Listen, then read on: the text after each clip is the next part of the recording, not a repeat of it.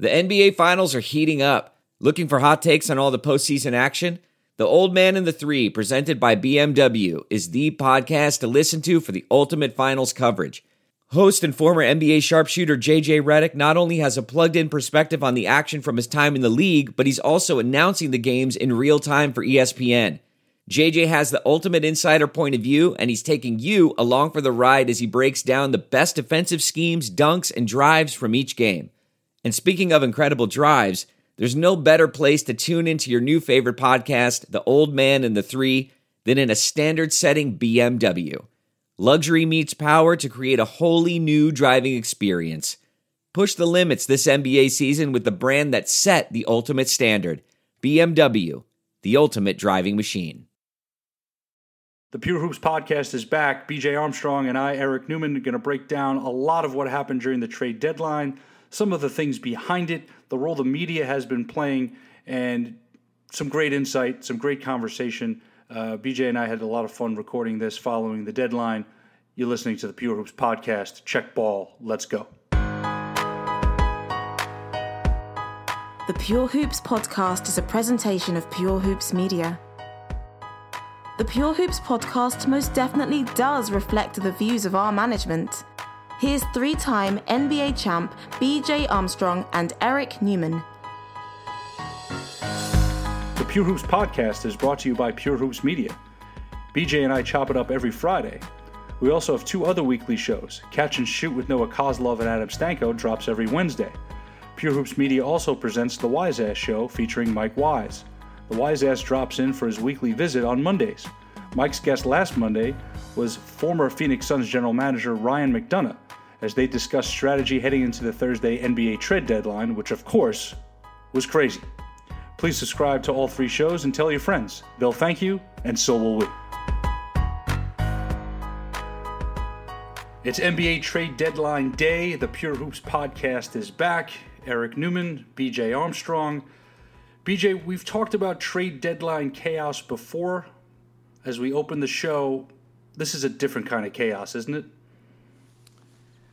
Well, yeah, in the sense that the amount of volume that we have gained traction on uh, in in comparing it to years past, I, I, would tend to agree with that. And there's been a lot of uh, trades. There's been a lot of discussions, um, and all the teams that I were able to to reach during this time were willing to make a deal, and uh, you know, there, there, it was just a matter of finding the right team to complete this transaction with. And most of the transactions that you saw during this trade period were contracts that were expiring, had one maximum two years uh, remaining. So I think what you're seeing from the owner's perspective in the business of basketball is that short term contracts are in vogue. And this is what teams are looking to move. They're looking to move short term contracts which allow them to have the flexibility that they're looking for. But more importantly, it allows them to be players in the game for what they consider, rightfully or wrongfully speaking, uh, max players or star players. So every team is looking to move or make a transaction with uh, short term contracts in mind. A lot to go through. Um, a lot of things that we thought would happen didn't, which is centered around where you are in Los Angeles, involving a certain superstar who's been trying to uh, figure out how to get there, uh, being Anthony Davis. But, you know, where I want to start before we head out west is, you know, and, and it's ironic the Celtics play the Lakers tonight, which isn't even on anybody's radar with all this going on. So, in the Eastern Conference, you know, say what you want about how the Celtics have started the season. After their 10 and 10 start, they're they're they they found a rhythm. They've won 10 of 11. I believe they're uh, 25 and 9. They're they're right there towards the top. Milwaukee, Toronto, and Philly right there with them. Those three teams all made moves.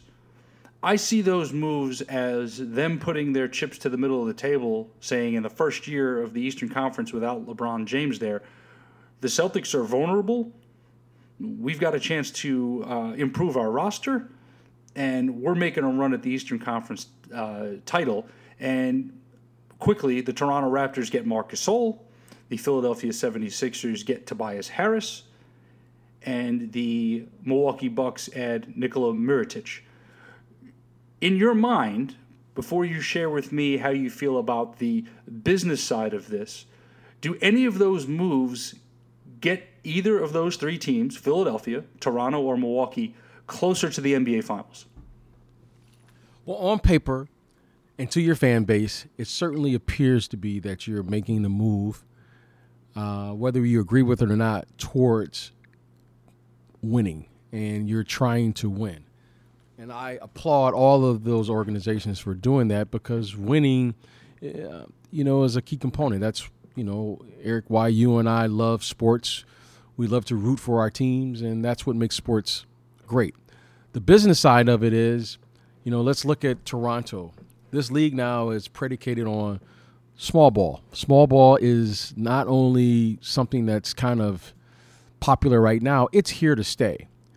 So now when I see a team making a move for a big man like Marc Gasol or any of these bigs, I wonder what is the game plan here because you're going to have to be able to defend screen roll. And mostly that's by smaller players, the Kyrie Irvings and the Russell Westbrooks and Klay Thompsons and Steph Currys and all those players. So you're going to have to defend that. And I don't see any teams in the NBA, all 30 teams, I don't see any team running their offense through the low post. Okay. So that makes me wonder okay, how is that going to work? When I look at the Philadelphia 76ers, they are top heavy. They are a top heavy team. You know, their starting five is a, it looks terrific on paper. But as we know, if we're going to win and we're going to go deep into the playoffs, Eric and you and I certainly have seen our fair share of terrific teams, and I've been fortunate to play on great teams in the NBA, you're going to need depth. I'm really concerned about the depth of their team and how they're going to distribute the, the ball because they have players now, Jimmy Butler in particular, and uh, Tobias Harris, who are going to be free agents at the end of the season. And regardless of what we say about team and all of those things, those young men are not only looking to be uh, on a good team and they're looking to compete and do all those things, but they're also looking and what I think is a natural and a normal feeling to secure their future as well. And they have one eye on both. So I think that's going to be make it very difficult for them because in the end, I think you know you have to be aware of that these young men are going to be free agents, unrestricted free agents at the end of the season. Um, yes. You know, and so then quickly, so quickly on Philadelphia. Yes. They give away they they give away depth. They obviously get the best player in the deal back in Harris. He's been traded so many times.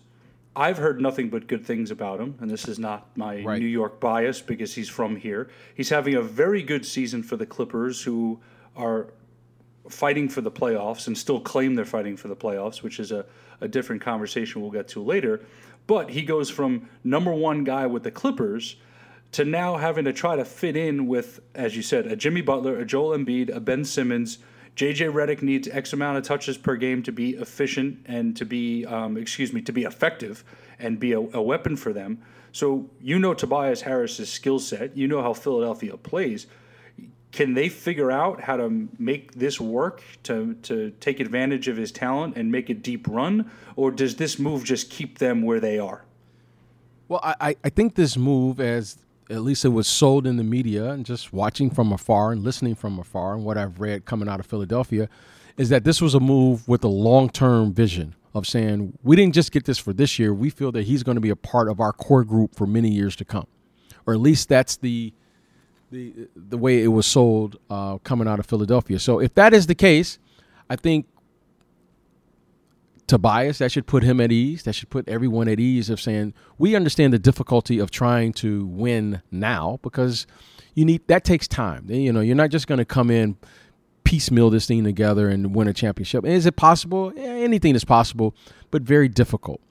Uh, with those guys having to play the amount of minutes that they all will be required to play, that's going to really decrease your practice time and what you're going to be able to do because you don't you're not depending on like 10 or 11 players in your depth, you're depending on these five with JJ Redick and Ben Simmons, so forth and so on, to play the majority of the minutes So they're not going to be able to play, practice, and do all of those things. So that's going to really impact on how good you can be because you can't practice uh, yep. or as much during the year. So I think it's going to be a difficult thing in short term, but long term, if they're able to put this together and add a few pieces there in the summer and and really commit to this group and knock on wood they stay healthy.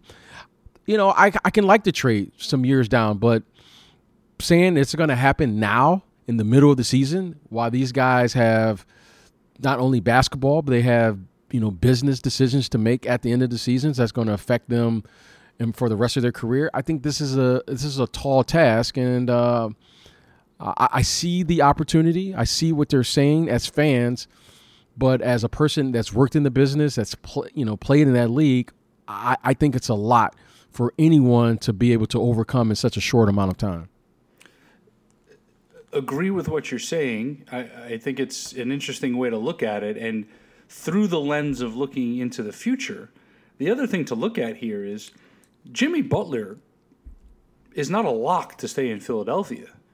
This protects them, I think, in some ways. If Tobias is part of the future, with Simmons and Embiid, of course, if Jimmy Butler wants to go elsewhere, or Philadelphia makes him a very nice offer, but doesn't completely max him out because they've got other people to pay and they've got extensions to deal with with Simmons and Embiid eventually.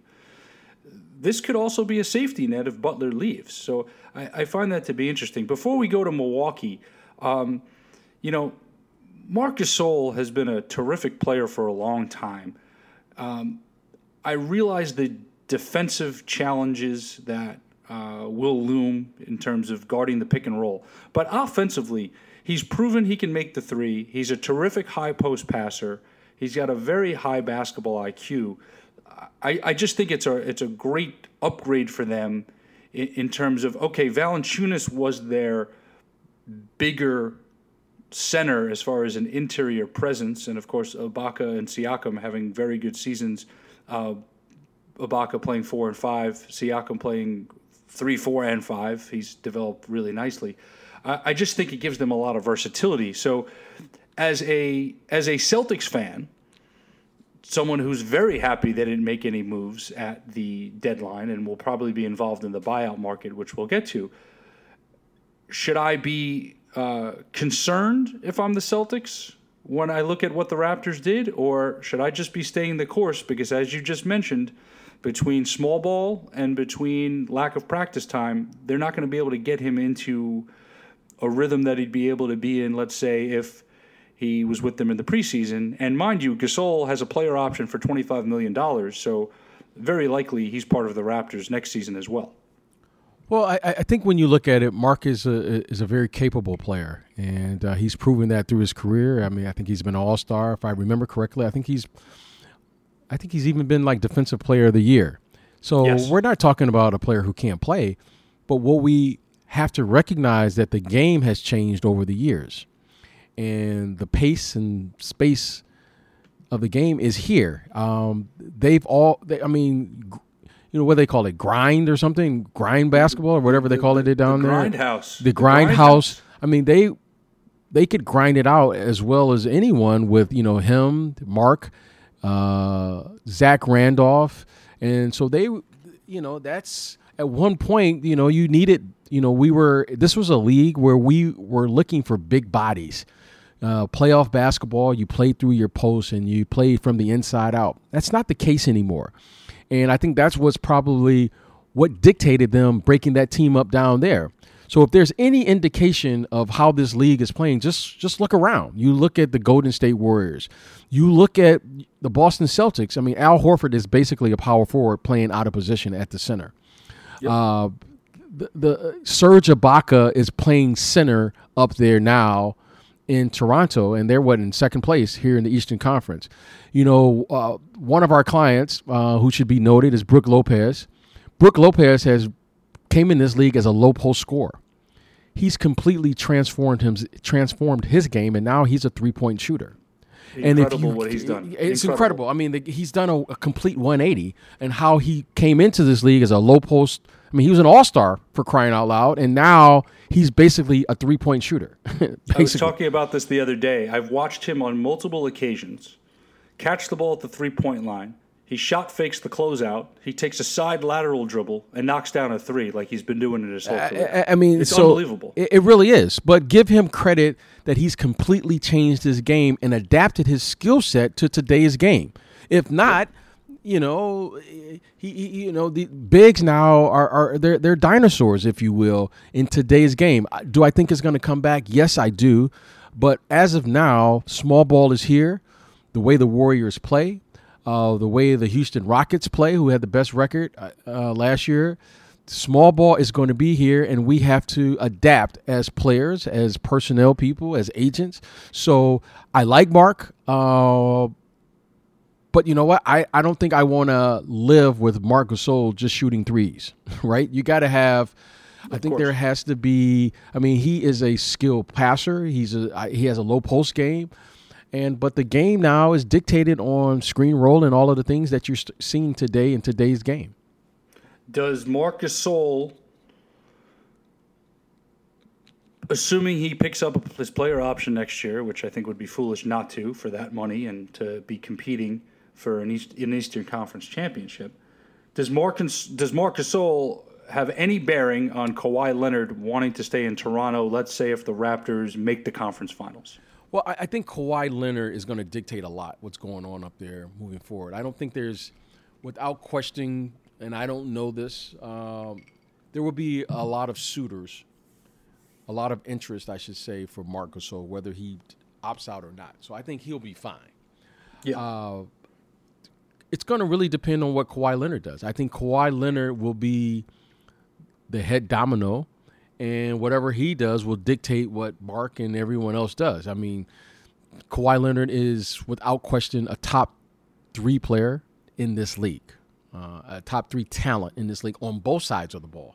Okay, um, and any player should love to play with him because of you know he can dominate a game not only as an offensive player, but he can dominate the game from the defensive side. Uh, he's arguably the best two way player in this league uh, as we speak. And I think that will dictate what Marc does and, and the future of the franchise. I mean, you know, Kawhi Yeah, I Leonard mean, holds all the cards. obviously, If, obviously, if Kawhi leaves, then they're looking at a potential immediate rebuild there. Absolutely. So I think yeah. we have to. None of us know what Kawhi Leonard. Uh, you know, we've heard, you know, from, you know, various reports on, you know, what he could do. Uh, you have to believe that the teams like the Knicks and the teams like uh, the Clippers and the moves they're making, they must know something we don't know, or they feel Yep. good about something. So I mean, teams um, are creating cap space cre- teams sure. are creating cap space. So again, we're not here to you know spread more rumors, but we have to believe that they're doing something with some idea of what could what could happen. So and there's going to be a lot of great players available, and and then um, you know we'll see. But Ka- Kawhi Leonard definitely holds the cards right now because he will be an unrestricted free agent. yeah, you'd, you'd like to think they're doing things with purpose. So, to to finish up real quick on this topic, the Bucks add uh, Nikola Mirotic. Um, is that significant in terms of them becoming a better team, or is he just a, a situational piece that could help them when they need some scoring? I, I, I look at uh, players like Mirotic as situational players. You know, as as we know, playoff basketball is completely different than regular season basketball. It's very hard to to to win a series, if you will, with stretch players, meaning players that you can actually key in on. You know, if I'm going to see Mirotic for seven games, I can make that a proper adjustment. If I see Mirotic during the regular season, you know, sometimes I may catch him on a back to back. I may catch him four games in five nights. Uh, it's very hard to get to the details of the game because you play so many games, right? Uh, and you know anyone can catch fire at any given time. He's certainly a threat from the three point line. But I think it's he- a nice so he can- addition. so he can get 30 on a given night, but once you're in a series, to series, I, I'm taking you- that away. I'm taking Yeah. I'm taking that away, right? I I can live with Giannis getting 45, but I can't live with Giannis getting 45 and Mirotic getting 30 in Game Five. That's just unacceptable in playoff basketball. Now, could that happen during the regular season? Yeah, you know they get on a roll. They caught us on a back to back, whatever whatever it is they catch us on, and they you know you know we didn't have the effort and energy that night. Anything is possible during the regular season, but that's unacceptable in a seven game series that a guy is going to just we know that's what he's going to do is shoot threes, and we allow him to do that. Now Giannis, you got to live with because he's just a phenomenal, phenomenal player, but the other guys are going to take away something. So I think this is a situation where if they pack it in against Giannis, at least you have the ability to counter that by saying, "I'm going to put put uh, on the floor to allow our great player to do what he's going to do, which is, I mean, this kid Giannis is averaging 27, 28 points a game, and he's not even shooting threes. Oh, he's unbelievable. He's, so, an, he's so incredible. Me, so, strategic question for you, and and we saw this in the playoffs last year. Celtics Bucks first round, which was actually a, a really good series, and and thankfully Marcus Smart came back from his injury and saved the Celtics, or else they would have been going home early, I believe.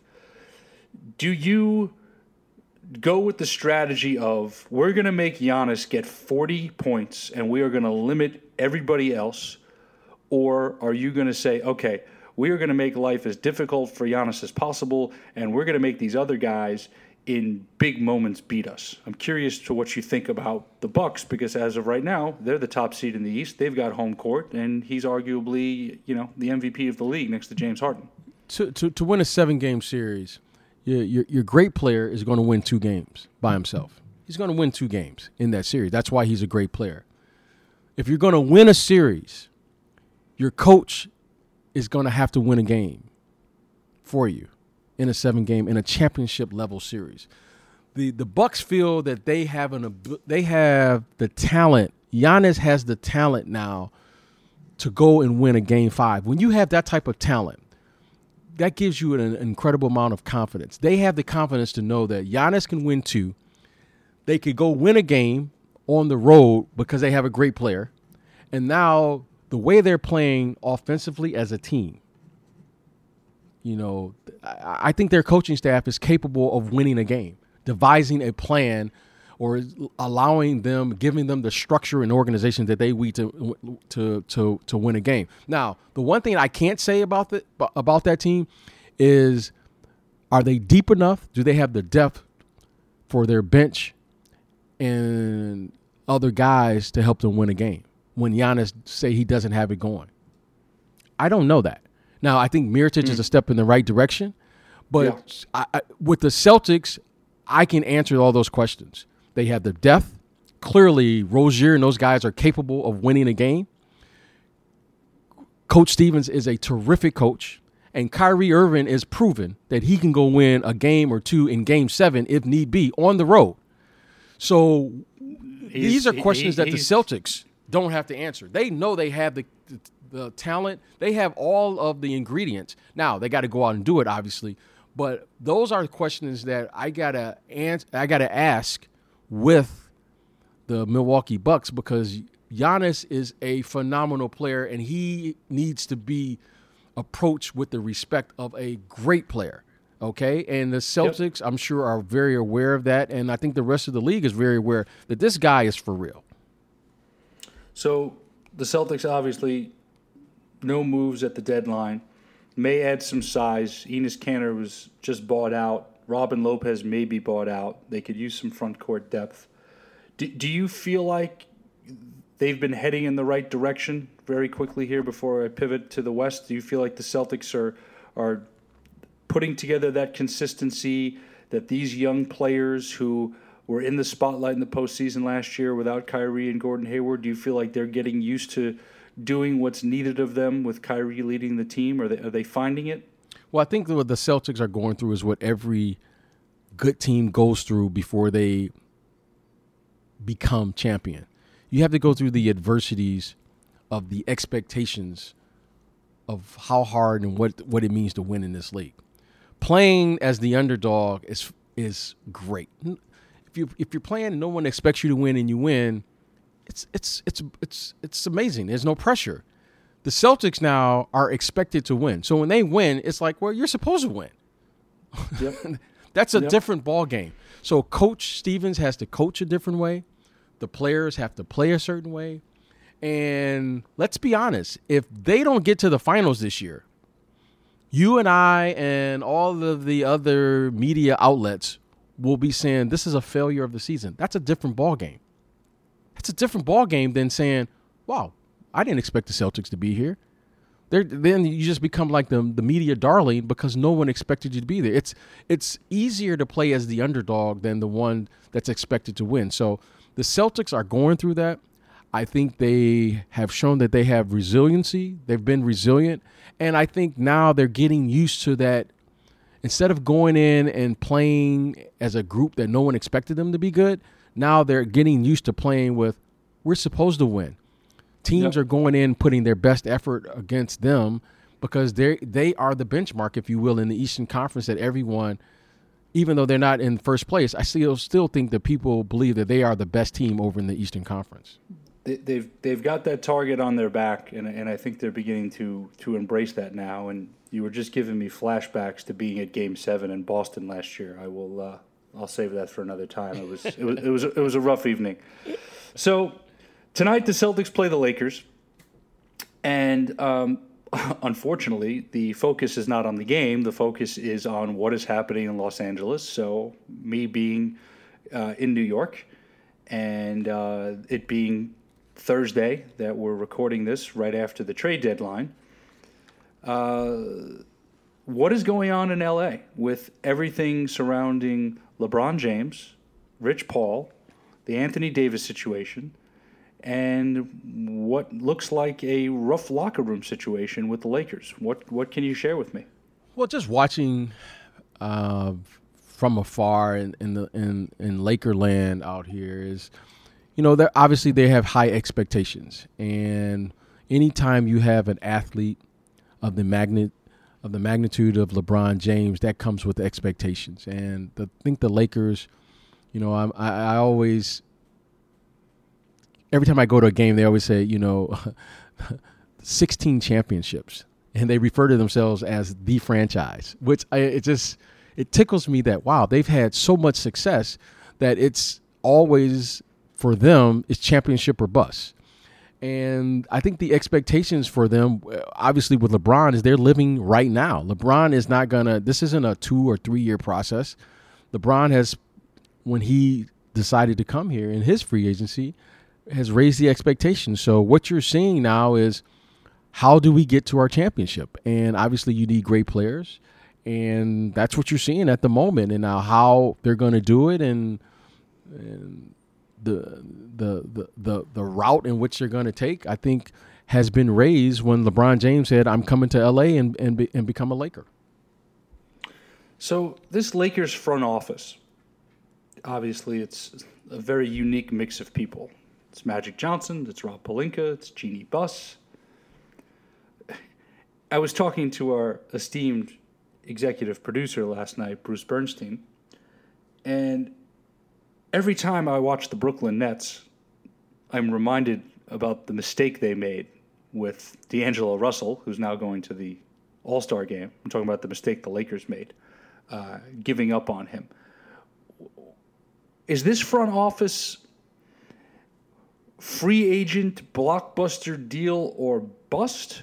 Or do they have the ability to develop a team around LeBron without being able to, let's say, make a trade for Anthony Davis? Do they have the ability to bring in some very good players who have room to grow with LeBron? Do they have those players now? I, I really want to get a feel for this front office because I feel like uh, I'm very uncertain to where they're at right now. Well, I think I've said you know many times before, and I've said it here in prior uh, podcasts. It's very difficult to build a team uh, through free agency. Uh, I think that's one component. Uh, I certainly believe that when you add a player to your core group, uh, it can enhance your team greatly.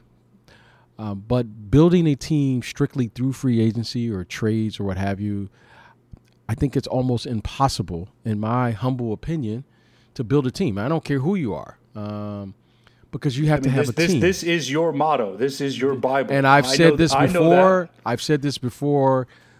If you're going to build a team with any type of long-term sustainability or any type of way, if you have any financial flexibility to build a team and build a team in which you can have an opportunity. You just want an opportunity to win and win at the highest level and build a team. You have to do it through the draft.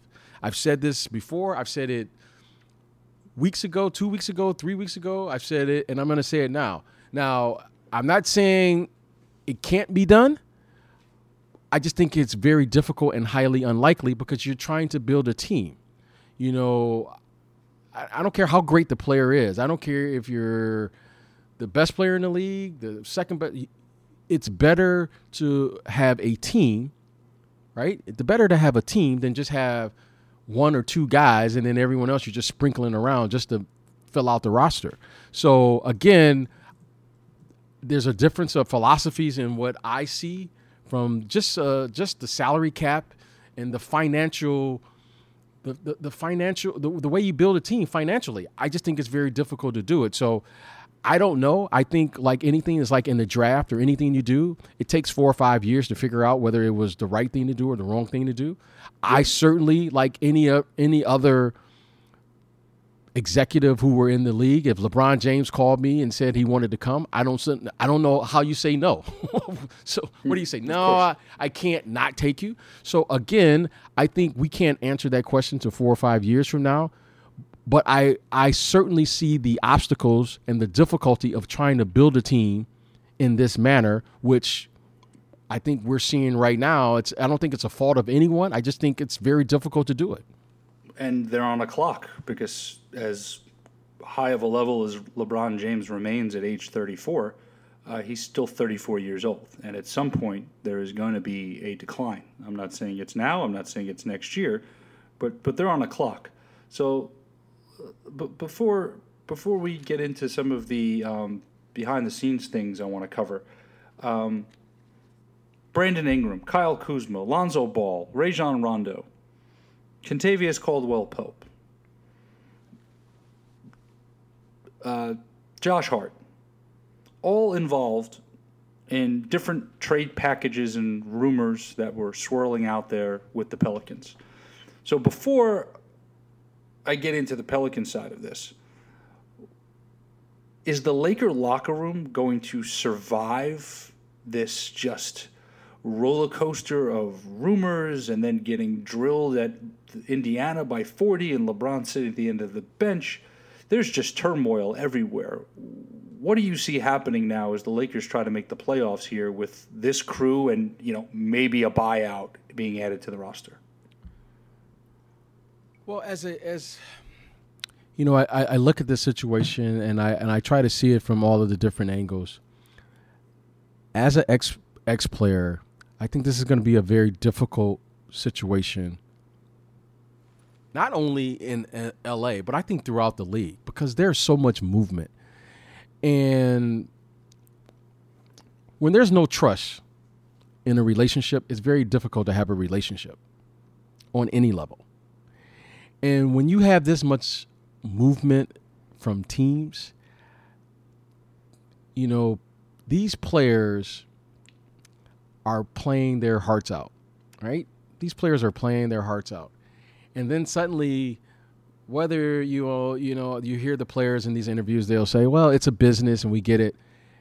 There's a human side of it. I've been traded and the feeling of rejection is real.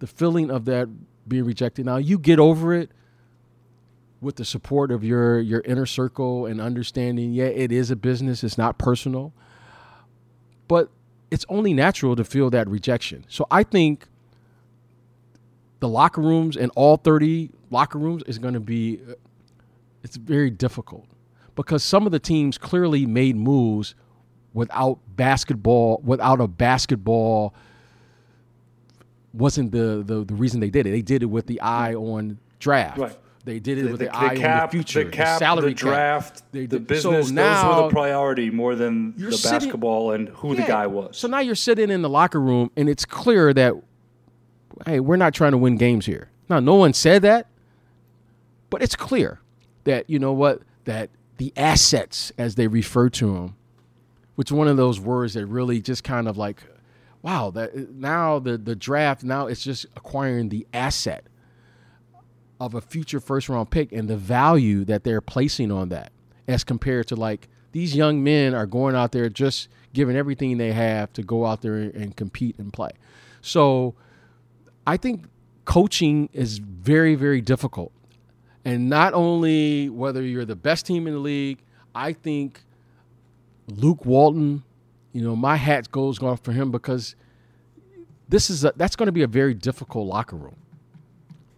Just from a not the not the coaching part, the game part, just dealing with the human element of like what has transpired, whether it's true or not true.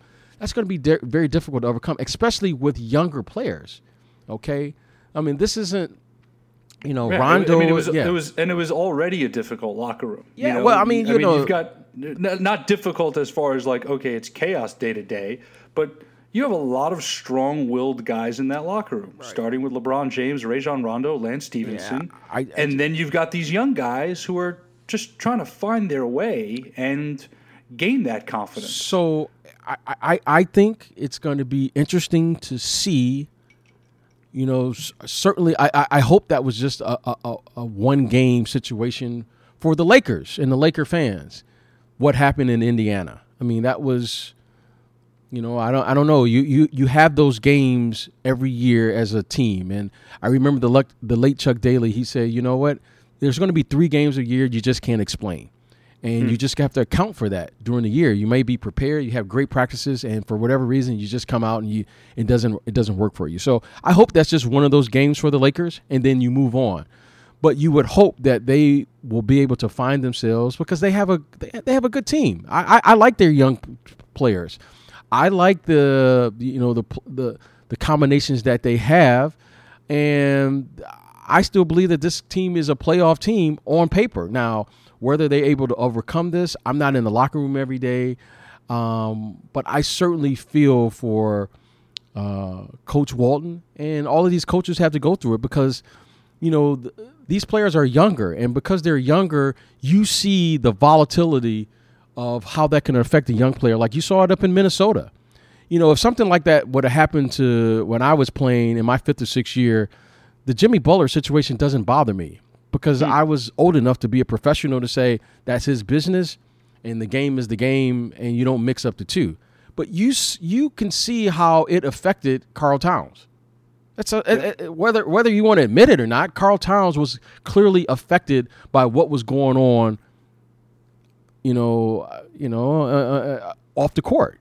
And you can see how he's playing now once that situation was put behind him. So when you're dealing with younger players, you have to really be careful with the distractions and really be careful with what you're allowing these young players to see because they don't have the experience and they're not tested. You know, like if that was to happen, like like I give an example, the the Warriors.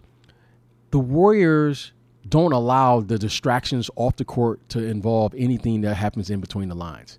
That's a battle tested veteran team that understands that you know what, things are going to happen. But when that game goes up, I guarantee you, Kevin Durant, Draymond Green, those guys are going to be locked in. They've got that switch. They've got that armor. That, that, that's sure, a that's a, sure. Now that's the difference. But with yep. these younger guys, they get distracted. They're easily distracted. And yep. I, I and, and I think that makes coaching so much more difficult because you're dealing with inexperience. And it's not a fault of the players. It just is what it is. So I think starting tonight or tomorrow, there are going to be a lot of difficult locker rooms and things that they have to deal with just from the human side of it to get them to play. And I'm just I'm always interested in how you deal with people because this is when it's all said and done, it's a people business, and the people who can manage people the best, I think, are the most successful, especially in sports. So, is Luke Walton in a Mike Brown, David Blatt type of situation here? Like we've heard the stories, right? And I can't say what's true or what's not because, as much as I know about some of these things, I don't know what happened specifically behind closed doors with David Blatt. I don't know what happened uh, with Erik Spoelstra and LeBron James when things weren't going uh, right at first in Miami. You know, the Cavaliers were the uh, top seed in the East two years in a row before LeBron left for Miami with Mike Brown, and it didn't seem like him and LeBron connected that well either. At LeBron's point in his career, can him and Luke Walton be aligned on getting this team to its highest level this season? Or is there a clash there? I mean, we hear great things about Luke from ac- across the board. Yeah, what is the sense of how that can work so they can move forward? Well, you know, again, as I said, you know, stated earlier, I, I think coaching is very difficult today. Um, you know, I, I call a good friend of mine um, last night because I'm, I'm I'm I'm I'm just always intrigued with leadership. I've always have been from a kid of of always saying, you know, I was challenged by my parents to always be bigger than the situation. So when I see situations like this, I put myself in the situation and say, what would I do? I, you know, I go back to this one saying that, you know, Tex Winters and Phil Jackson and all of the great coaches that I played for, and they would always tell me the same thing winning covers a multitude of sins. and I didn't understand that in year one. I didn't understand that in year two. But as I started playing in this league and I went around in this league, I learned that every team in the league has the same exact problem. The same exact problems. Every league and every team in the league has the same exact problems. The difference is winning covers all of your problems up, and then if you lose, they get magnified and blown out of proportion. So I learned the value of winning and what winning does. And I never took it for granted when I played on winning teams and I also never got down when I played on losing teams because it was never as good as it seemed and never as bad as it seemed. But it took me a little time to understand that. So in this situation, you know, if the Lakers were to go on a 10 game run, I guarantee you that all is forgotten. Yep. But right now, they got to find that energy and that effort, if you will, to bring to the table to give yourself a chance to do that because the only thing that's going to get them out of this is winning you, you can't talk your way out of this in this league. You know, the the the, the games are coming at such a rapid rate that there's going to be another game tomorrow, and you have to show up and you have to perform. So, you know, as my good friend Michael would always tell me before the game, performance is the X factor. Whatever's going hmm. on, whatever happened yesterday in practice, whatever happening in your life, if you can perform, everything will be all right. And I always used to think that was his secret to success is because he he certainly performed better than anyone else on a consistent basis. Yeah, and that was sta- I think he set the standard. yeah, I, I, he would always say that, and um, so you know to get themselves out of this situation, they got to perform, and you know what? And winning will move things on, and all will be forgotten if you're able to win and perform at a high level. So that was prompted by me asking about Luke Walton, LeBron, Lakers. Now, you've had some really interesting front office gamesmanship here. So, I don't know Dell Demps. I've been told things about Dell Demps from a certain ex Pelican who's a current Warrior who I've been fortunate enough to be making a, a film about and with for the last eight months. I'm not going to repeat those things because they were told to me in confidence. But it appears that Dell Demps was really having fun messing with the Lakers front office in terms of these trade packages and this back and forth, and now the Lakers are just left here not having any idea if they'll get a shot at Anthony Davis in a trade. What have you heard about this behind the scenes thing here? First, it started with AD and agent Rich Paul coming out saying, you know, we're not going to re up in 2020. We, you and I have talked about that, but we haven't yet talked about this, for lack of a better term, chess match with the front office, starting with Dell Demps. You have anything on that that I don't already know?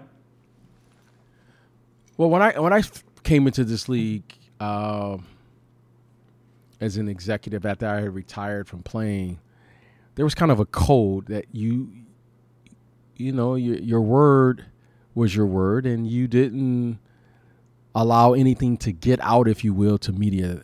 There, you know, there was print at the time. You know, there were guys. I, I throw names. There were guys like Peter Vecsey who would have a, a, a hoop du jour. Yeah, yeah, and he would have something maybe once a week, and that was like the big scoop, right? Yep. Now, the thing that I find fascinating as as an executive then and as an agent now is that we're dealing with this social media what's dealing in real time. So this is this is something brand new and now we're dealing with it in a city like Los Angeles. You know, Los Angeles, New York, you know, you just have more people that, you know, Laker Nation is a huge fan base. So I've, I found all of this fascinating because we were dealing with this speculation in real time through social media. Now, whether it was true or not, as a as a former executive, there's no way possible. There's no way possible that anything is going to be dealt from general manager to general manager. And as an agent, I'm not naive enough to think that if I called a general manager, that he's going to be able to make a deal with me or any other general manager without saying the following let me check with my owner first before I make a move. okay? Yep. So, I, what is reported, all of this gamemanship, no, this is all of the things that are happening are being dealt at the highest level, owner to owner, first of all. And whatever is being reported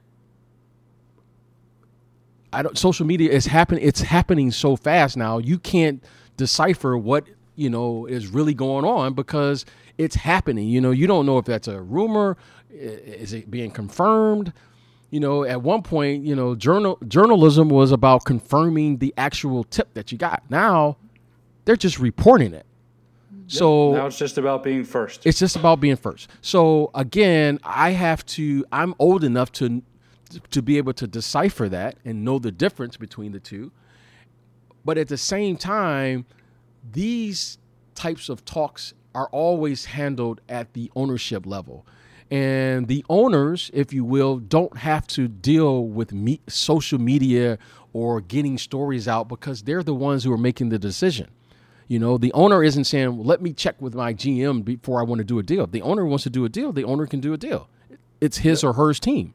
So it sounds good by saying Dell Demps putting a name to it, but as an executive, I know there's no general manager that can do a deal without first checking in with the owner of the team.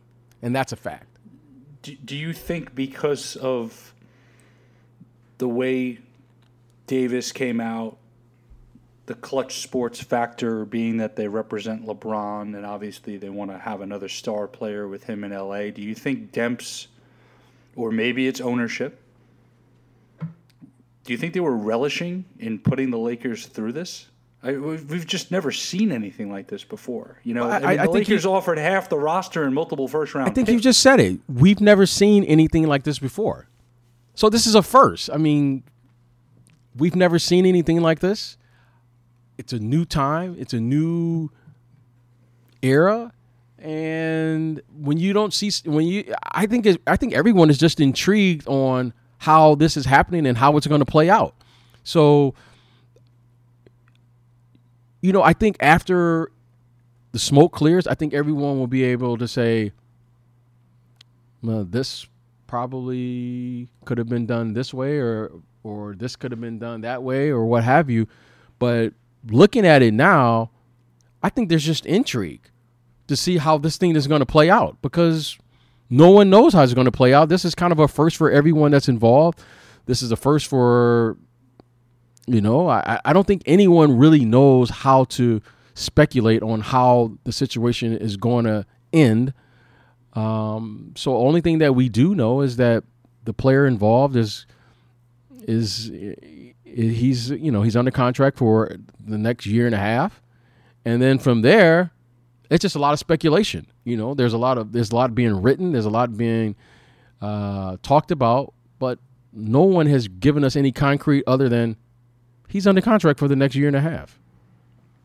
Yep, and the the other factor here, of course, which we're gonna have to wait and see is whether or not the uh, the Celtics are going to put all their chips into the table and trade for Anthony Davis with no guarantee uh, that he will sign in Boston for the long term. And as of right now, when you listen to this uh, on February 8th or afterward, 2019, Anthony Davis, well, his father and Rich Paul have said Anthony Davis would not re-sign with the Boston Celtics. So clearly, they're they're going to have some major decisions to make, as will the rest of the league, who wants to take a shot at trading for this guy with uh, potentially no guarantee he'll stay with you uh, for the long term. So there's been a lot of moves, obviously. Um, we're not going to break down every one, but you know, one thing I wanted to pick your brain on that took place uh, on uh, Thursday morning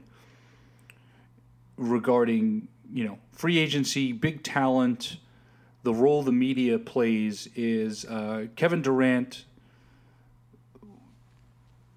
sits in with the media for the first time in I believe you know eight or nine days, and he is not happy with his name being uh, his name, his future, his decision being reported on repeatedly, tying him to the Knicks. Obviously, the Porzingis deal and the Knicks freeing up money amplified that even more.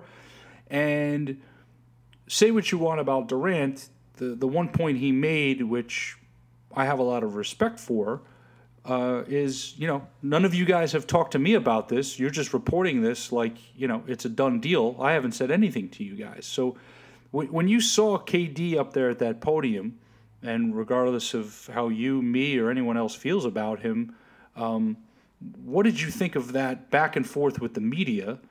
And you know, we're, we're not dealing with. Uh, uh, the person who currently occupies the office of the President of the United States and the national news media that covers the White House every day. But there's some hostility here now uh, with KD, with LeBron, who, of course, released something about Harrison Barnes being traded uh, within a game uh, the night before the deadline, which I'll get to in a moment. But this KD thing, what was your reaction when you saw it? Well, my reaction is to look at you know, I, I, don't look at it as hostility, Kevin versus or a player versus the media or the media versus a player. You know, these people in the media have a job to do. And and I always took the time to speak to the media as a player. And I always admired when I saw star players would take the time to speak to the media because that's a difficult job. That's a difficult job. And I, I, have seen a lot of great players, you know, Charles Barkley and Akeem Olajuwon and know all these players that have come through the league, Larry Bird, and I always would watch how they would would you know speak with the media. You know, Dr. J to me was one of my favorites because I thought he was just elegant, how mm-hmm. he handled the media, and he would always give time. And the thing that the, the, the thing that that intrigues me now about the media, and, and I watched last night's, you know, with Kevin Durant was. I can't. I think it was Dr. J who shared this with me. I can't remember George Gervin or one of the guys because I always like to talk to the you know the guys that came before me, and then he said something to the fact I, I can't quote it directly, but he said something that if the sharks don't know where to eat, they're going to go into a frenzy. Hmm. So I, I got to give them something so that they understand that I know where they're coming from, they know where I'm coming from, and then my job is to make sure that everyone can read in between the lines. And I thought, wow, that was that, that to me was like that was like you know, you don't tell them everything. I hear what they want. I want them to hear what I want and we'll kind of, you know, I'll give them just enough to where everyone can walk out of there and do their job because I want to do my job. I want to go out there and play. They need to have a quote, and together we can find a way to coexist with one another. And I thought, wow, what that that's to me that's an art. Watching Charles Barkley do that over the years, because he's certainly made his fair share of mistakes. okay. Yeah, sa- safe to say he learned as he went along, right? He learned as he went along. But you know what? I always give him credit. I always have given him credit. He always showed up and he never stood in the way of them doing his job doing their job. And they have always, in my humble opinion, been fair with him in how they've assessed him because he's done some things that he will tell you that have been like, Eh, I probably shouldn't have done that. And I think it's important, especially today, and to with today's media and the way it's being covered, that you have to find a way to deal with now. And to me, that is the one thing that I'm com- always conveying to my clients is I can't deal anymore because the story is going to come out in tomorrow's paper. I can't deal with it because the story is going to come out in the Sunday editorial or what have you. I got to deal with this right now as it's happening, and I got to be able to think on my feet. And these mm-hmm. people have a job to do, and I'm not going to let one person or two people in the media spoil it for all the other people who are there just trying to do their job. And that's what I've understood from the stars in this league as a young player. That's what I've always appreciated here. And I think you know, Kevin is a is a great kid. Um, and I think that yeah, there are some media people who are yes, but you know what? There's some wonderful people in the media as well. There's some wonderful, wonderful people, and oh, I'm not going to allow that one person to spoil it for all the other, you know, hundred people there to, that are there just trying to do their job, just like he's just trying to do his job and go out there and play. So yep. again, that is kind of my balance to the situation but I think it's more difficult now for today's athlete for sure. I I, I, I share in his in his uh, you know his frustration, but I don't think it's getting any better because you have to be able to deal now because everything is being reported in the moment, and it's not about you know checking to see if it's accurate or not. It's about being able to deal right now, and, think and on your feet. What, and that's what really causes an inner conflict with me, right? Like the coverage, technology, social media, the outlets, the popularity of the game, that's all played into each other to help the sport but, and to yes. help the players. Yes. At the same time, the speed to market and trying to be first and trying to create drama and controversy has it's it's a real negative tone and obviously with what we've created here with pure hoops this show the other things we're doing like we're talking and chopping it up and sharing experiences and our basketball knowledge and all that, but we're not here trying to scoop people and trying to be first to anything. And I yeah. think that's really where the media is doing the league, the sport, and the players in many ways a disservice. Well, I think it's a disservice, but you know what, Eric? The Super Bowl was just on what Sunday. And yeah, leading up to the Super fairly Bowl, forgetful, huh? Uh, uh, uh, think about it. The NBA dominated the headlines yep. all of last week, yep. and they're dominating the headlines all again this week. Not with what's being reported on the court; it's off the court. So yes, we can complain about it. Eric, we can complain about it, but this is what's making basketball the mo- probably will be probably the most popular game in the world at some point. It's climbing. Because there is intrigue, there's off the court, there's rumors, there's on the court, there's personalities. That's what's making the game a great game. I'm not saying it's right or wrong. I'm not saying looking at it from one perspective, but think about it. People like Dennis Rodman and these pers- giant personalities, they kept the NBA in the news cycle. And the NBA has done a fabulous, marvelous job of making this a year round sport now. You go straight from the NBA Finals to the draft, to the draft, to Summer League, Summer League, to Basketball Without Borders. Oh, by the way, the NBA season has started again, and we're right back at it. We're talking NBA basketball year round now. Mm-hmm. Year round. So, yes, okay, on one hand, it's probably a little overboard, but on the other hand, during Super Bowl week, we weren't talking about Brady. We weren't talking about, and we were talking about Anthony Davis. and soon as the game it's, was it's, over, it's, it's amazing. And, it, and, it really is know, amazing. It's really, I mean, think about the activity of just today alone on Thursday, of the activity of the discussion of everything that's happened. It has dominated the news. It's dominated the social media world. So I get it, but you know what?